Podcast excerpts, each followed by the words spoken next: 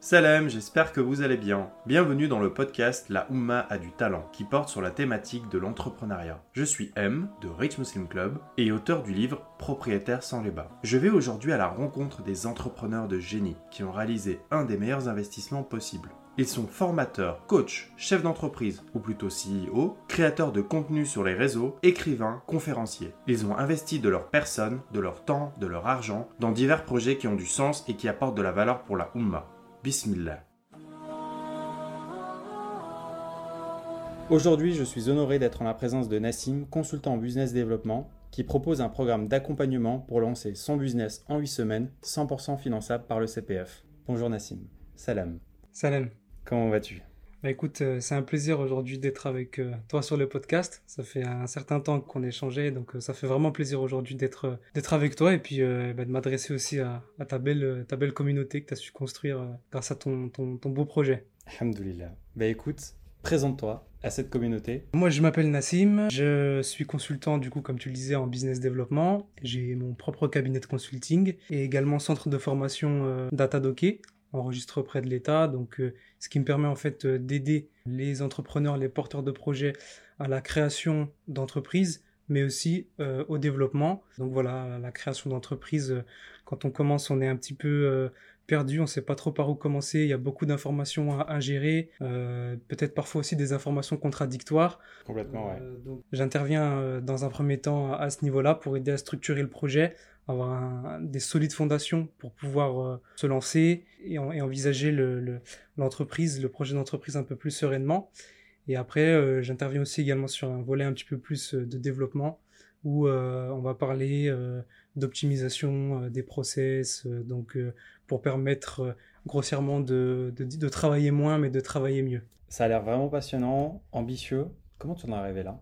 Bah écoute, alors en fait, euh, moi j'ai toujours voulu, quand on entreprend, quand on, on cherche euh, un peu la place qu'on va occuper euh, dans cette vie, dans la, dans la, société, on a toujours cette question de comment mettre ses intérêts et en même temps ses, ses compétences au service de, de, quelque chose qui, qui nous habite. Mm-hmm. C'est un peu ce combat-là que je pense que tout auditeur qui nous écoute aussi peut-être rencontre.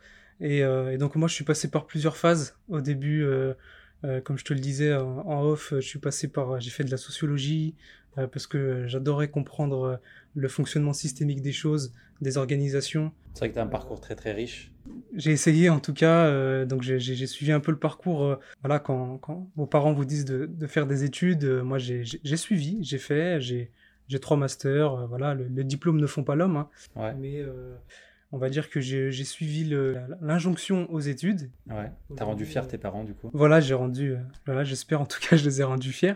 J'ai suivi l'injonction aux études. Ça m'a apporté, bien sûr, il y a des choses qui m'ont moins apporté, car on n'apprend pas tout dans les études. Il y a énormément de choses qu'on apprend. Il y a l'expérience qui apporte, exactement. Et, euh, et donc voilà. Et j'ai vu que tu as un parcours de débrouillard, de charbonneur. Euh, est-ce que tu penses que tout ça, ça a joué dans ton mindset? Aujourd'hui, si tu veux, euh, cet état d'esprit, on va dire, de débrouillard, charbonneur, on va dire, c'est un peu quelque chose, euh, on va dire, que j'ai eu par défaut. Je suis issu d'une famille d'ouvriers, donc euh, le travail, c'était une valeur qui était au cœur de, de la famille. Voilà, exactement. On reviendra sur la notion d'ADN un peu plus tard.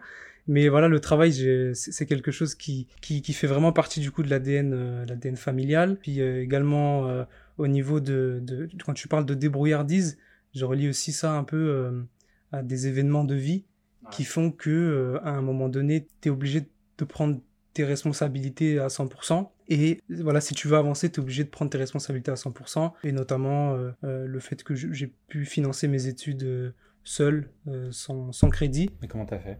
Alors justement, beaucoup de travail. voilà, j'étais livreur de pizza, j'ai nettoyé des dessous de quai pendant le ramadan. Euh, je travaillais aussi en tant qu'agent d'entretien pendant mes études. Et pendant le ramadan. Et pendant le ramadan aussi. donc, euh, donc ouais, j'ai accumulé beaucoup de jobs comme ça où euh, la journée type de l'époque, c'était... bah, je me levais à 4h30, je prenais le train pour aller en cours. Donc après les cours jusqu'à 17h par là, 18h. Et puis ensuite... la deuxième journée commençait. La deuxième journée commençait. Donc travail jusqu'à... livraison de pizza jusqu'à jusqu'à 22h par là. Incroyable. Et puis après, on reprenait le train euh, J'étais j'étais souvent euh, tout seul dans ce train. un, rythme, un rythme infernal, t'as fait ça pendant plusieurs années du coup? Là, j'ai fait ça, ouais, j'ai fait ça pendant deux ans. Ouais. Et après, j'ai pu euh, retrouver un rythme un peu plus normal. Un peu plus apaisé. En n'ayant qu'un travail. D'accord. Donc j'avais toujours un travail. Et les études. Et les études, mais en tout cas, par rapport à ce que j'avais vécu auparavant, c'était raisonnable. Je me disais, bon là, ça va. C'est plus calme qu'avant. Et donc voilà comment j'ai réussi. Tu euh... mérites bien ton titre de charbonneur du coup. c'est ça a ses avantages et ses inconvénients parce que euh, ça m'a fait développer euh, quelque chose. Euh, c'est un biais aujourd'hui. Je considère comme un biais. Mhm. C'est le biais du monde juste qui te fait penser, qui te fait croire que plus tu travailles et plus tu mérites et plus tu auras des résultats. Et en fait, c'est pas totalement ça. C'est pas vraiment. Pas vraiment le cas. C'est-à-dire que, voilà, comme je te dis, j'ai grandi dans un environnement où euh, faut travailler, euh, travail dur. Et, et, en fait, on se rend bien compte que si c'était vraiment le cas, euh, aujourd'hui, les ouvriers, c'est ceux qui travaillent pratiquement le plus dur. Ouais. Pour autant, c'est pas ceux qui ont la meilleure condition. Mmh. Et je te le dis parce que je suis issu d'une famille d'ouvriers aussi. Donc tu l'as vu avec ta famille, avec tes, durant tes études. Exactement. Et en fait, si c'était vraiment le cas, aujourd'hui, euh, avec tout, toute la sueur et la transpiration qu'on qu qu donnait à la tâche euh, ma famille et mes ancêtres, je pense que, que je serais un riche héritier si c'était vraiment euh, le cas. si le travail dur, le, le charbon, ça, ça payait les un peu plus les factures. Et du coup, ça, en fait, je me suis rendu compte que le côté du coup charbonneur, il fallait apprendre à le relativiser et se dire qu'en fait, euh, c'est une phrase que je me répète assez souvent.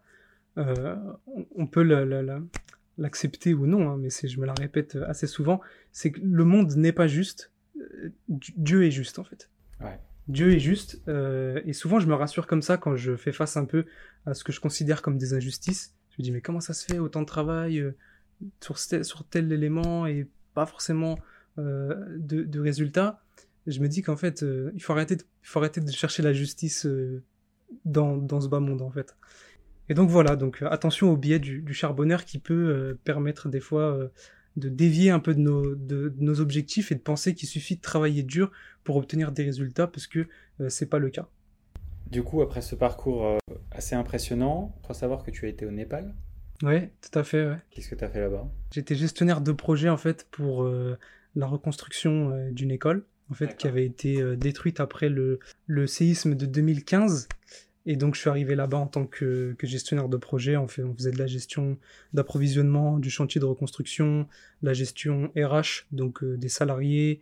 Et également, on était au contact de la population euh, pour mettre en place en fait l'écosystème scolaire, parce qu'il y avait plusieurs bâtiments. Euh, donc, il fallait être en accord avec avec les différents professeurs, avec la directrice, avec les enfants qui faisaient des tests sur ce qu'on faisait aussi.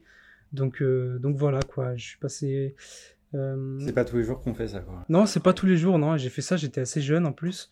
Donc, euh, ouais, je suis resté là-bas cinq mois en immersion totale avec, avec les familles du coup.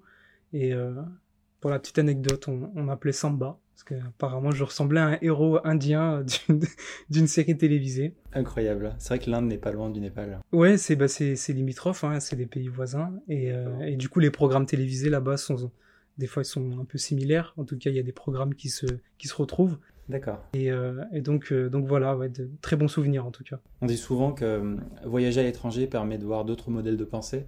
Qu'est-ce qui t'a le plus marqué en fait à travers cette expérience? Alors, ce qui m'a le plus marqué, bon, c'est peut-être euh, un petit peu cliché. Il y a deux choses qui m'ont marqué, ouais. mais c'est le fait que déjà pour faire des choses très simples, je vais faire beaucoup d'efforts. Mm -hmm. Donc, euh, donc ça m'a permis déjà de, de reconsidérer un peu mon rapport à, à l'effort, en tout cas, de, de je savais que déjà pour me connecter là-bas à Internet, avoir une connexion, pouvoir travailler, il fallait, il fallait marcher une heure. Euh, ah oui, d'accord. Tu relativises grandement sur euh, tout ce qui t'entoure là actuellement. C'est ça. Il fallait marcher une heure, se retrouver dans un café. Et un café où il suffisait qu'en fait, parce qu'en fait, on était à 4000 mètres d'altitude. D'accord. Et il suffisait qu'il y ait un nuage pour qu'il n'y ait plus Internet dans tout le village, quoi, tu vois. Ah oui, d'accord. donc le Wi-Fi, il était très fébrile. Et euh, donc, euh, donc ouais, j'ai bien relativisé par rapport à ça, même si de base, je suis pas forcément un technologie euh, addict, hein, mais, euh, mais au niveau de le rapport à l'effort, il est bien évolué. Ouais. Et puis après aussi au niveau de, de, mon rapport aussi, ça a été mon rapport à l'humanitaire et à l'action de solidarité ouais. de manière générale. C'est, ça m'a fait relativiser pas mal de choses et je me suis rendu compte d'une certaine manière qu'il n'y avait pas que l'humanitaire où des projets comme celui-ci pouvaient euh, permettre d'être impactants euh, pour les gens et euh, d'être impactants en fait tout court. Et que en quelque sorte j'ai pu découvrir une phase des fois un petit peu plus sombre dont on ne parle pas forcément de l'humanitaire comme un écosystème un peu auto-alimenté où entre guillemets la misère est volontairement mise en avant et même des fois préservée pour Perpétuer le perpétuer voilà le système de euh, les occidentaux qui vont là-bas ils y vont pour se donner bonne conscience euh, système. Et pour enfin j'ai vu des trucs euh, assez voilà improbables que je pensais pas voir tu vois des, des, des orphelinats qui sont des faux orphelinats en fait avec Ah oui. des, des, des orphelins qui sont pas vraiment orphelins qui sont empruntés à leurs parents mais pour gratter les dons de Pour la mise en scène, quoi. pour la mise en scène exactement le spectacle un peu de la misère si on devait dire ça et donc euh, ça m'a un peu euh, je dis pas que tout l'humanitaire repose sur ça hein, Non, non. mais euh, Mais c'est une des facettes euh, qui existe. Exactement. Et ça m'a permis de relativiser, de me dire, en fait, c'est pas tellement le secteur d'activité dans lequel tu t'engages qui va déterminer si t'es impactant ou non, Ouais. mais c'est ta manière de, de faire les choses, tu vois. Et, et donc voilà, notamment à travers l'entrepreneuriat, on peut très bien avoir beaucoup d'impact et participer à créer de la valeur à grande échelle, euh, sans forcément être dans la solidarité euh, euh, de type euh, purement humanitaire, te dire euh, mon projet est impactant que si je fais de l'humanitaire. Non, il peut être impactant euh, de plein d'autres manières aussi. Incroyable. Alors là, je sens un peu une marque de fabrique. Quel impact tu veux laisser euh, sur Terre? Et je fais le lien avec euh, la notion d'entrepreneuriat. Donc, euh, c'est ces expériences-là qui ont fait que tu as convergé tout naturellement vers l'entrepreneuriat ou alors tu as eu d'abord une expérience avant ça? Il y a deux réponses à la question. Déjà, j'avais de l'expérience euh, auparavant au niveau euh, de l'entrepreneuriat. Enfin, c'est-à-dire que moi, je travaillais en business développement euh, en entreprise. Ouais. Donc, on travaillait avec euh, des clients euh, euh, dans un écosystème digital euh, comme Spotify, Deezer, euh, Apple Music. D'accord. Donc, j'ai des expériences euh, au préalable dans le business développement parce que c'est quelque chose qui, naturellement, mes études m'ont mené aussi un petit peu à ça. Après, au niveau de la question de l'impact, euh, bien évidemment, euh, au niveau de l'alignement avec euh, moi-même, euh, comme je vous le disais au début, moi je suis parti euh, dans un truc où euh, je voulais faire de l'humanitaire, parce que pour moi il y avait que cette manière-là d'impacter positivement le monde. Et après je me suis rendu compte que justement, en, en entreprenant, le processus de entrepreneurial qui est je crée de la valeur, je la distribue à des personnes à qui c'est utile en échange d'une rémunération, Hmm. à mon sens, c'était la meilleure manière de faire de l'humanitaire. C'est un peu bizarre de dire ça. C'est marrant. C'est un peu bizarre parce que c'est un peu paradoxal parce que souvent quand on fait de l'humanitaire, on exècre un peu euh, le côté euh, de l'entreprise, on dit oulala, c'est que des gens qui veulent faire que de l'argent, c'est pas bien et tout. Mais, mais bizarrement, quand tu es dans l'écosystème humanitaire, ce qui fait toujours le plus défaut, c'est l'argent. Hmm. C'est le nerf de la guerre. Voilà, on n'aime Ouais. on n'aime pas l'argent, on n'aime pas les gens qui font de l'argent, mais on en a besoin énormément pour faire des choses. Exactement. Et du coup, ben moi, c'est ce qui, ce qui, c'est ce qui m'a aussi, euh, étant conscient du coup de ce paradoxe, je me suis dit que, en tout cas, mettre ses compétences au service de, euh, de, de la création d'entreprises qui ont euh, un impact aujourd'hui, c'est une manière de laisser une trace positive de notre passage sur Terre. Et quand j'utilise la notion d'impact, ça ne veut pas dire que forcément votre entreprise, elle doit euh, être euh, orientée pour dépolluer l'océan ou pour... euh, Oui. L'impact, il peut être à un, à un niveau... À une échelle raisonnable. Exactement, vous n'êtes pas obligé de... Les gens qui viennent me voir, ils sont pas là en train de... On veut sauver la Terre. Sauver le monde trois fois, ouais. Exactement. C'est vraiment à, sa- à sa petite échelle. Chacun à son échelle et chacun surtout avec son niveau de compétence et, et, et son appétence pour certains domaines. D'accord. Donc tu as trouvé plus d'humanité dans l'entrepreneuriat que dans l'humanitaire. En tout cas, moi, dans la manière dont je m'explique le monde, Ouais. euh, j'ai le sentiment que je peux créer beaucoup plus de choses dans, ce, dans cette voie-là. De par l'entrepreneuriat, on crée de la valeur, donc on crée des richesses. Ouais. Et ces richesses-là peuvent ensuite être redistribuées potentiellement dans des projets. Mais si on part de l'inverse et qu'on fait de l'humanitaire, l'humanitaire, c'est pas un moyen pour faire de l'argent. Donc on devient dépendant d'autres structures pour avoir de l'argent. Et donc derrière, c'est tout un engrenage qui fait que tu es toujours dépendant de l'extérieur pour avoir de l'impact. Ouais. Et, euh, et aujourd'hui, euh, à mon sens, l'entrepreneuriat, t'es gagnant dans les deux sens parce que tu crées de la valeur pour une catégorie de personnes, donc tu leur rends service au quotidien, Mhm. donc tu es rémunéré en fonction de ça. Et en plus, derrière, tu crées des richesses qui peuvent te permettre de réinvestir dans des projets qui te semblent euh, impactants. Donc la boucle est bouclée. Incroyable. Et tu évites le cercle vicieux que tu, dans lequel tu étais confronté euh, tout à fait. des années auparavant. Du coup, actuellement, tu as lancé un programme ADN entrepreneur en 8 semaines. Pourquoi 8 semaines? Alors 8 semaines, parce qu'en fait, euh, chaque semaine est reliée à un module spécifique. D'accord Donc euh, l'idée c'est d'être le plus exhaustif possible, de donner toutes les bases, toutes les fondations nécessaires à euh, la mise en place d'un projet entrepreneurial. Donc on passe euh, du business plan, la mise en place d'une stratégie, marketing, d'une stratégie de vente, euh, de par le côté et aussi administratif, organisationnel, etc. Et donc ce sont, à mon sens, voilà, huit semaines, le temps nécessaire pour pouvoir mettre en place correctement ces éléments-là, d'autant plus que c'est un programme qui est très orienté sur l'action. D'accord. Donc euh, voilà, il n'y a pas de il y a pas 138 vidéos réparties dans, dans 25 modules. euh, Ouais, C'est on va vraiment, droit au euh, but, quoi. On va droit au but, on va à l'essentiel et surtout on a il y a des exercices à faire. Donc ça va ça demande un petit peu plus d'implication que qu'une formation euh, e-learning euh, simple, on va dire. Tu t'adresses à qui Et les gens qui viennent te voir, qu'est-ce qu'ils cherchent exactement? Alors je m'adresse en fait aux créateurs d'entreprises, les personnes qui ont déjà un projet euh, d'entreprise et qui veulent le structurer et qui veulent, euh, comme je disais tout à l'heure, mettre en place les- des fondations solides afin de pouvoir euh, développer leur activité sereinement. Mhm. Voilà, il y a, il y a beaucoup de gens qui se lancent administrativement. D'accord, ils font la déclaration sur euh, autoentrepreneur.com, mais euh, derrière, il n'y a pas de stratégie marketing, il n'y a pas de stratégie de vente, il n'y a pas de business plan. Il manque beaucoup de choses. Il manque beaucoup de choses. Et juste comment tu leur apportes cette structuration Exactement, de la structuration, de la clarté, et qui fait que à la fin, euh, on peut envisager un, un développement de manière sereine. D'accord. Et, euh, et donc les personnes qui viennent me voir, et donc les personnes qui viennent me voir justement, elles euh, recherchent cette structuration parce qu'elles ont plein d'idées, elles savent pas forcément par où commencer, euh, elles ont plein d'idées à structurer et, et elles recherchent cette forme de structuration dans, dans des accompagnements comme celui-ci. Intéressant. Euh, alors, DNA Mastery, ADN, qu'est-ce qu'il y a derrière? Est-ce que tu étais fort en biologie quand tu étais au collège? Euh, bizarrement non, bizarrement non, j'étais pas, j'étais pas, j'étais pas le plus fort là-dedans. Ouais? Non, le rapport à l'ADN, en fait, si on revient à, à la genèse, on va dire du nom, Ouais. c'est euh, à la base DNA, euh, ça venait de mon premier nom, qui était euh, discipline et action. Exactement. Donc DN, discipline and action. Donc DNA, je faisais un peu l'américain, donc euh, je, je, je, je disais à l'américaine. Intéressant, intéressant. Et donc ça venait de là, ça venait également de, je la place, hein, mais c'est une référence aussi à Kendrick Lamar, dans une de ses musiques éponymes, donc DNA, qui dit I got hustle though ambition flow inside my DNA.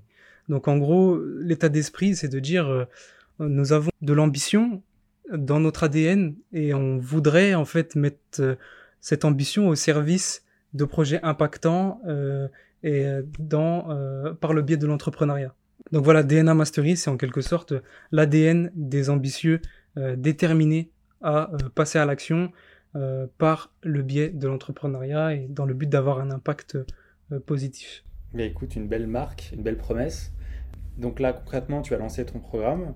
Tu vas accompagner des personnes qui ont choisi de suivre ce programme. Ils en ont pour 8 semaines. À l'issue de ça, ils vont du coup avoir une entreprise qui sera mieux structurée, pouvoir développer leur potentiel avec toi. Du coup, toi en tant qu'entrepreneur, est-ce que tu peux nous raconter ton quotidien? Qu'est-ce que tu fais concrètement? Quelle valeur tu apportes au jour le jour? Alors ma journée, ma journée type, euh, on va dire que le matin, euh, c'est consacré aux tâches les plus importantes. Ouais. Donc on va dire les tâches qui demandent beaucoup de beaucoup de matière grise. Donc euh, c'est souvent les choses qu'on n'a pas envie de faire. Moi aussi, je suis du matin. J'aime Ouais. bien euh, le matin traiter plein de choses euh, hyper importantes. C'est là où on est le plus alerte en tout cas. Enfin, moi, C'est une bonne nuit de sommeil. Ouais, c'est ça exactement.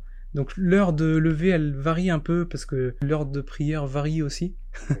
Donc euh, l'hiver, c'est plus facile de se coucher à 21h C'est ça. et de se lever à 5h. C'est beaucoup plus facile. Après, en ce moment, euh, On converge vers des nuits courtes. ouais, on converge vers des nuits courtes. Donc soit on fait des nuits courtes et après on récupère avec une petite sieste. Une deuxième mi-temps. Voilà, une deuxième mi-temps, c'est ça. Donc voilà, le matin, c'est euh, je me lève, je fais vraiment le plus important. Donc ce que je considère comme étant le plus important, en fait, ça va vraiment varier en fonction de mes objectifs euh, du trimestre, mes objectifs du moment. D'accord. Mais souvent, c'est tout ce qui est relié, en fait, finalement, aux prestations. hein. Préparer les, les, les prestations de consulting, préparer les supports de formation, euh, et voilà tous les éléments qui sont structurels en fait à mon activité. Après, euh, aux alentours de midi, euh, midi, je suis, je suis un vrai légume, je suis cuit en fait, donc euh, je peux pas faire grand chose. Légumes confits. Ouais, c'est ça, je, je peux pas faire grand chose, donc euh, euh, c'est l'heure à laquelle je dédie euh, une activité sportive, Ouais. donc parce que je sais que je, je, C'est de garder un équilibre, euh, je peux pas réfléchir euh, à ce moment-là, donc je, je sors et je sors faire du sport. un esprit sain dans un corps sain. On essaye en tout cas, ouais, parce que c'est important pour moi. euh, J'ai commencé, euh, je parlais beaucoup euh, quand j'ai commencé euh, sur les réseaux sociaux. Les, pardon. Quand j'ai commencé sur les réseaux sociaux, je parlais beaucoup de productivité euh, parce que c'est quelque chose qui me tient aussi à cœur. Belle thématique en tout cas. Ouais, parce que c'est vraiment c'est c'est c'est c'est super important de pouvoir arriver à faire euh, mieux. En moins de temps et en moins de tâches, on va dire. euh, donc à optimiser euh, ces process, que ce soit des process, euh, des tâches euh, qui sont liées en fait à l'entreprise, mais en même temps arriver à se connaître soi euh, biolo- biologiquement, comment on fonctionne, euh, qu'est-ce qui va faciliter Optimiser les impacts. exactement, qu'est-ce qui va faciliter ou pas euh, les résultats, qu'est-ce qui va vous permettre d'être plus efficace et qui fait que derrière euh, bah, tu t'écoutes beaucoup plus Ouais. et tu sais quand est-ce que tu dois travailler, quand est-ce que tu, tu dois un peu lâcher prise? Ouais, Comment parler d'efficacité et d'efficience sans parler de productivité en fait C'est ça, exactement. C'est ça. Quand on revient de cette séance de sport entre midi et deux, après. Requinqué. Requinqué, ouais. On devient un fruit du coup. c'est ça, on n'est plus le, on n'est plus légumes confits de tout à l'heure. Et après, voilà, ça va être euh, consacré à toutes les activités, euh, soit administratives, Mhm. soit euh, peut-être euh, aussi les appels découvertes avec des prospects, avec des personnes qui veulent s'engager avec moi et qui veulent plus d'informations. Qui s'interroge, ouais. Voilà, exactement. Et, euh, et aussi toutes les activités un peu créatives, de création de contenu euh, sur les réseaux sociaux, où euh, je, je laisse un peu plus parler euh, ma créativité. Je suis moins dans, le, dans, dans la réflexion intensive comme, euh, comme le matin, par exemple. D'accord. Tu parles beaucoup de réseaux sociaux. C'est vrai que je t'ai connu sur Instagram et euh, ton compte présente beaucoup de contenu très intéressant, beaucoup de méthodes, d'astuces, un compte très sérieux que je- j'encourage tout le monde à regarder. Merci beaucoup. Et euh, donc euh, sur les réseaux sociaux, du coup, comment tu te comportes finalement? Est-ce que c'est le même mindset que tu appliques avec tes prospects ou avec tes clients? Ou alors est-ce que tu c'est un autre Nassim? Alors en fait, sur les réseaux sociaux, ce qu'il faut prendre en considération, il y a des choses qui fonctionnent et il y a des choses qui fonctionnent moins bien. Et en fait, il faut arriver à s'adapter euh, aux plateformes et à donner euh, à la plateforme ce qu'elle veut recevoir, tout en arrivant à garder quand même un minimum de son identité, pour éviter de devenir un clone et de refaire exactement ce qui se fait, euh, que tout le monde fait. Mais il faut quand même être intelligent pour croître et ne pas forcément se cloisonner dans euh, un type de contenu. Moi, je sais que j'ai commencé au tout début euh, les réseaux. J'étais dans une démarche très euh, informative, un peu trop intellectuelle. Aujourd'hui, les contenus qui fonctionnent bien, ils sont toujours reliés à une émotion. Euh, et il faut arriver à véhiculer cette émotion sans la fake, hein, bien sûr, hein, parce que quand on fake, ça se voit, Les gens le ressentent les gens le ressentent, et puis et le lien se perd. et c'est ça, trop d'émotions là où il n'y a pas besoin d'en mettre. Derrière, je trouve que ça devient. euh, on sent que c'est calculé. Mm. Alors qu'à la base, l'émotion, c'est pas calculé. Ouais. Et là, on sent que bah, c'est trop calculé.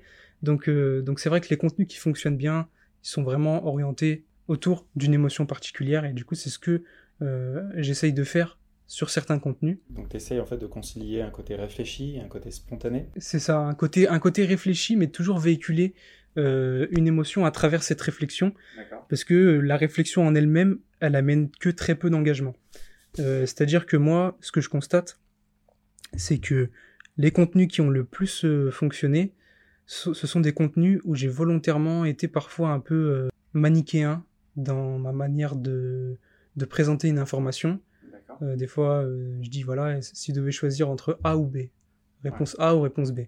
Moi, je sais très bien que la réponse, c'est réponse C. Ouais. C'est un mix des deux. Un mix de A et B. Et mais sauf que si je présentais la chose directement comme ça, bah on me dirait bah super Nassim, merci t'as fait la réflexion à notre place quoi, tu vois. Ouais. Et alors qu'en fait euh, l'idée c'est vraiment d'amener un débat, D'inviter la personne à, à la réflexion. exactement d'inviter les, les, les personnes à la réflexion et surtout même moi des fois ça m'apporte des, des plus-values, des trucs que j'avais pas vus Ouais. et, euh, et, et derrière de faire participer, parce que c'est très important en fait euh, de faire participer euh, sa communauté, d'être dans le lien en fait, dans le lien social avec, avec, avec sa communauté, et, pas être juste dans, et ne pas être juste dans une démarche où où t'es le mec un peu oppressant euh, qui cherche absolument à vendre quelque chose à quelqu'un. Quoi. Ouais, une vision top-down, quoi. Ouais. C'est l'information qui descend et c'est tout. Voilà. En fait, tu grandis avec ta communauté. C'est ça, tu, T'apprends avec elle. tu grandis et puis surtout. Des idées que tu défends et après tu les transformes et tout le monde ressort grandi. Exactement.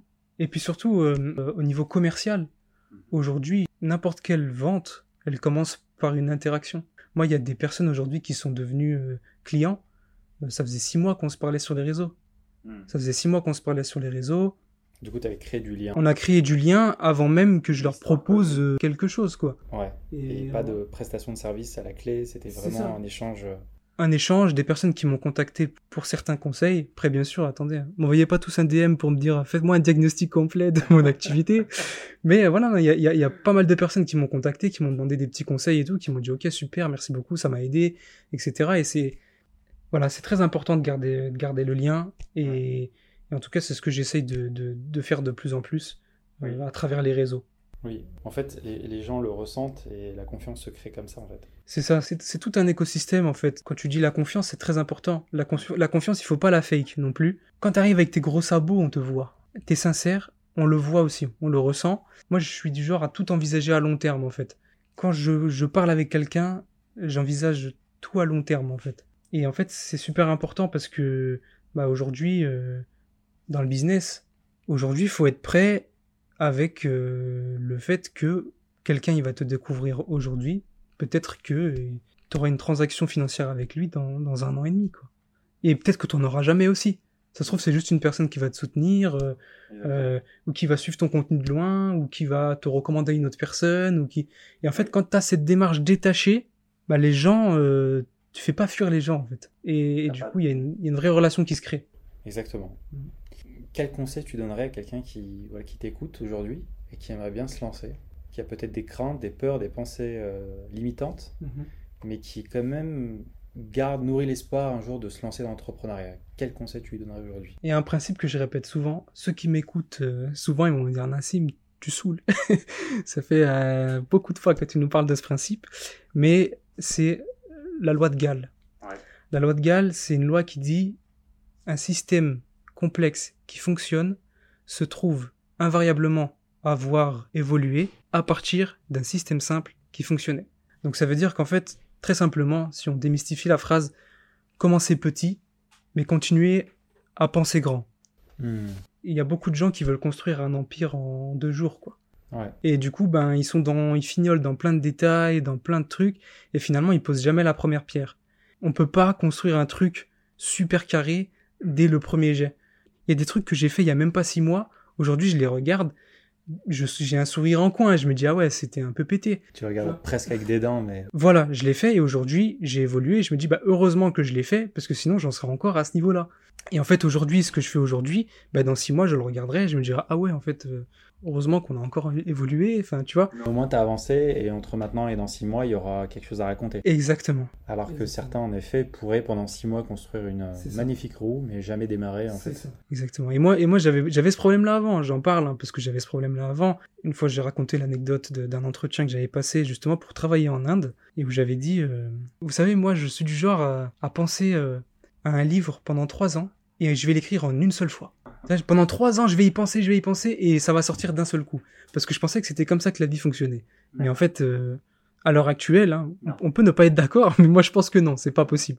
C'est des efforts tous les jours. Des essais-erreurs. Exactement, Jusqu'à y arriver. jusqu'à y arriver. C'est marrant, ça me fait sourire cette anecdote. On pourrait penser à un entretien dans lequel on te demande euh, un de tes défauts, dans lequel tu dirais bah, perfectionniste. Ouais.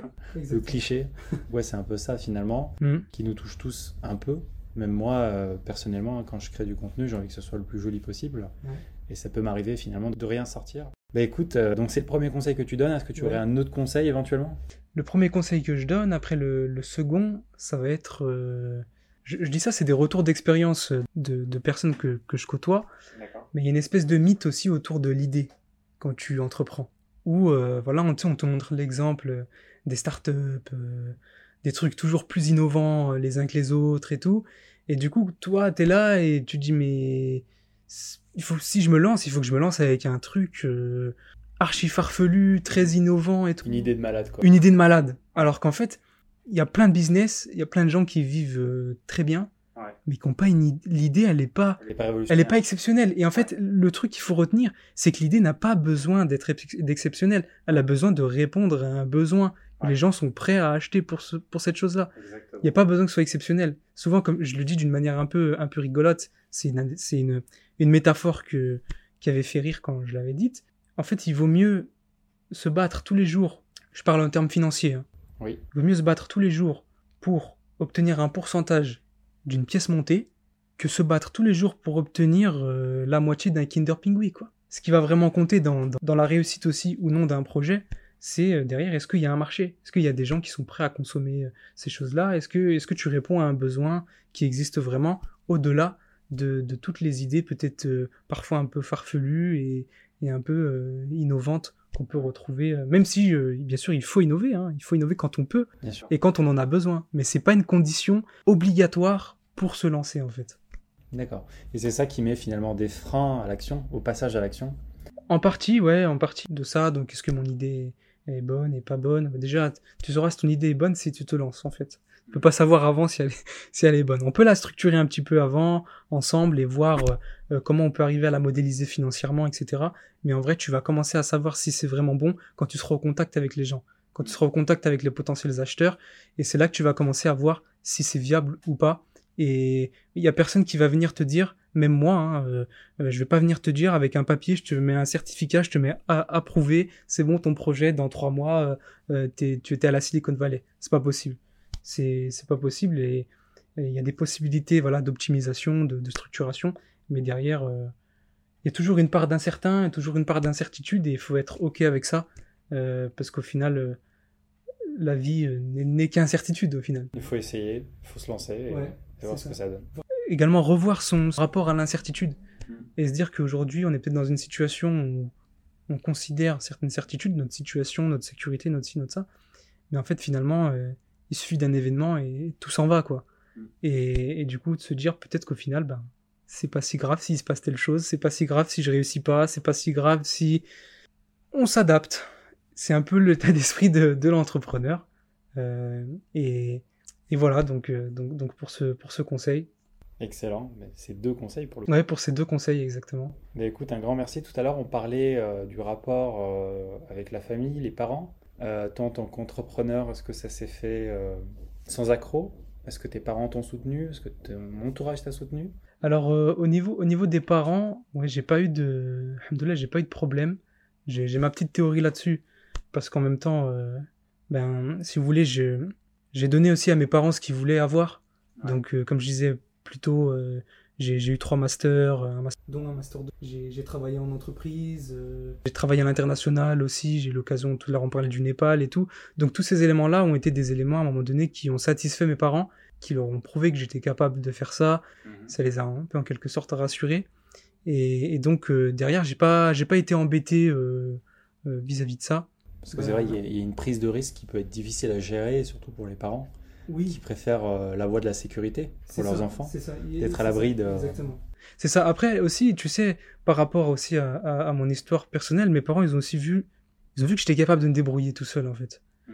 Tu sais, ils ont vu que quand on revient par rapport, tu sais, aux, aux études, euh, le Ouais. fait que je, je les règle tout seul, je règle les études tout seul, que je me débrouille, que je travaille, je trouve plusieurs travails en même temps, deux, trois travails et tout. Débrouillard, mature. Voilà, ils se sont dit, mais en fait, euh, on peut le laisser et puis on- il, Ouais.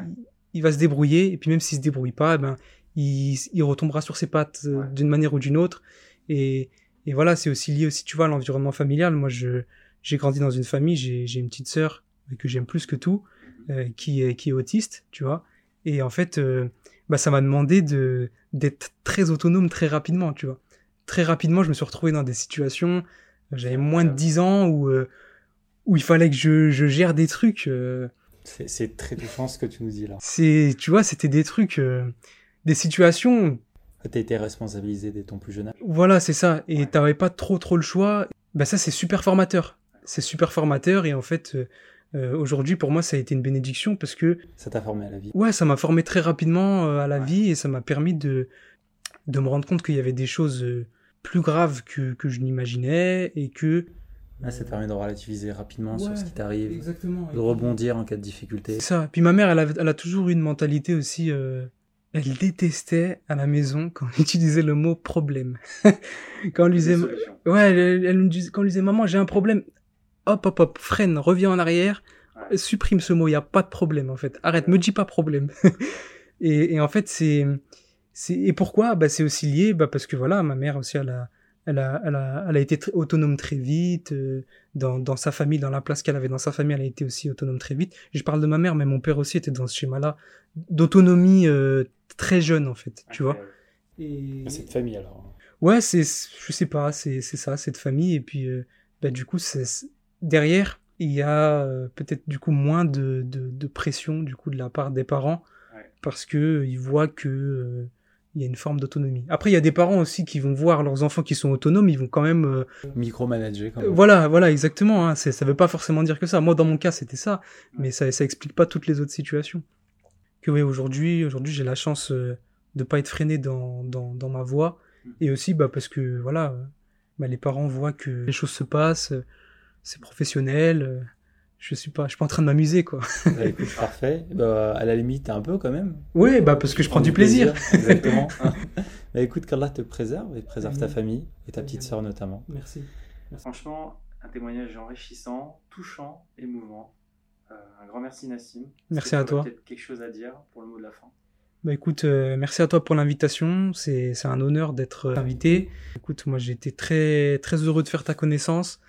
Bah, écoute, plaisir partagé. Voilà, parce que en dehors de, de, bah, de ce podcast aujourd'hui qui nous réunit, euh, on, a, on a quand même euh, on a échangé sur pas mal de, choses en commun et donc ça, ça fait plaisir. Et merci à tous ceux qui nous ont, euh, nous ont écoutés également. je suis persuadé que il y a beaucoup de, de personnes qui ont des très beaux projets et qui devraient vraiment y croire beaucoup plus. Et bien sûr, on est loin du cliché croyez en vous, allez-y et tout. Mais c'est dans l'idée, c'est un peu ça. Mais, euh, mais voilà, n'ayez pas peur. N'ayez pas peur d'être ambitieux. N'ayez pas peur de l'argent. Phrase peut-être qui va, qui va piquer dans, qui va piquer un peu. N'ayez pas peur de l'argent. L'argent n'est pas mauvais. L'argent n'est pas mauvais. On peut faire énormément de choses avec l'argent, euh, de positif. Et, euh, et, au contraire, ça participera au renforcement de, de nos familles, de nos proches, de nous-mêmes. Et à plus grande échelle, peut-être plus tard, euh, du monde. un beau regard décomplexé sur l'argent, qui est qu'un moyen finalement, et pas un but. Merci à toi. Merci. À très bientôt. À très bientôt. Ciao. Ciao.